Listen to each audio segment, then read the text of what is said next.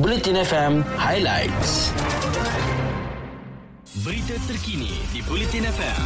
Sumber daripada Harian Metro, Berita Harian, Free Malaysia Today, Utusan Malaysia dan Kosmo. Pergolakan rumah tangga penjawat awam sebuah klinik kesihatan di Johor yang tular di media sosial baru-baru ini kini dalam siasatan Jabatan Kesihatan Negeri Johor kerana melanggar etika dan integriti kaki tangan kerajaan. Pengarah Kesihatan Negeri Johor, Datuk Dr. Aman Rabu berkata, JKNJ mengambil maklum tentang isu yang tular itu dan menganggap ia sebagai satu yang serius kerana melanggar etika dan integriti penjawat awam mengikut peraturan-peraturan pegawai awam, kelakuan dan tata tertib 1993. Seterusnya, mangsa banjir di seluruh negara diberi kemudahan penangguhan atau pengurangan bayaran balik pinjaman perumahan dan hartanah, kenderaan, kad kredit serta pinjaman peribadi. Perdana Menteri Datuk Seri Ismail Sabri Yaakob berkata, manfaat sehingga enam bulan itu adalah inisiatif yang diambil kerajaan dan sektor perbankan untuk meringankan beban golongan berkenaan, terutama usahawan perusahaan mikro, kecil dan sederhana.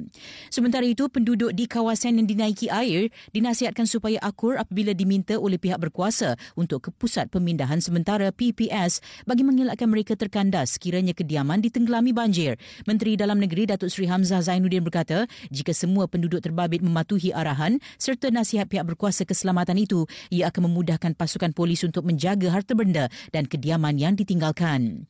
Dan syarikat penerbangan tidak lagi dibenarkan menjual tiket penerbangan perjalanan lengkap vaksin VTL baru ke Singapura mulai hari ini hingga 20 Januari depan. Tindakan drastik penggantungan jualan yang turut terpakai kepada pengembara VTL darat Singapura Malaysia itu diambil bagi mengetatkan kawalan sempadan susulan peningkatan jumlah kes import COVID-19 terutama varian Omicron.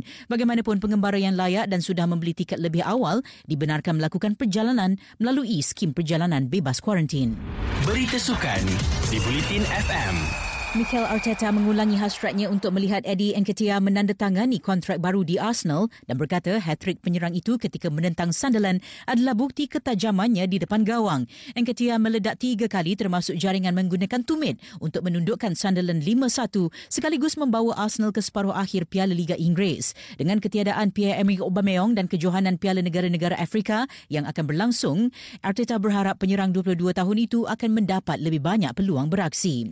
Seterusnya, Seterusnya, bek kental Melaka United Akmal Zahir membuat pusingan U untuk kekal mewakili pasukan terbabit musim depan walaupun menerima tawaran beberapa pasukan. Katanya sebelum ini dia mengakui dalam dilema untuk meneruskan kontrak bersama Melaka selepas mendapat pelawaan menyertai Kedah Darul Aman FC dan Sri Pahang bagi saingan musim 2022.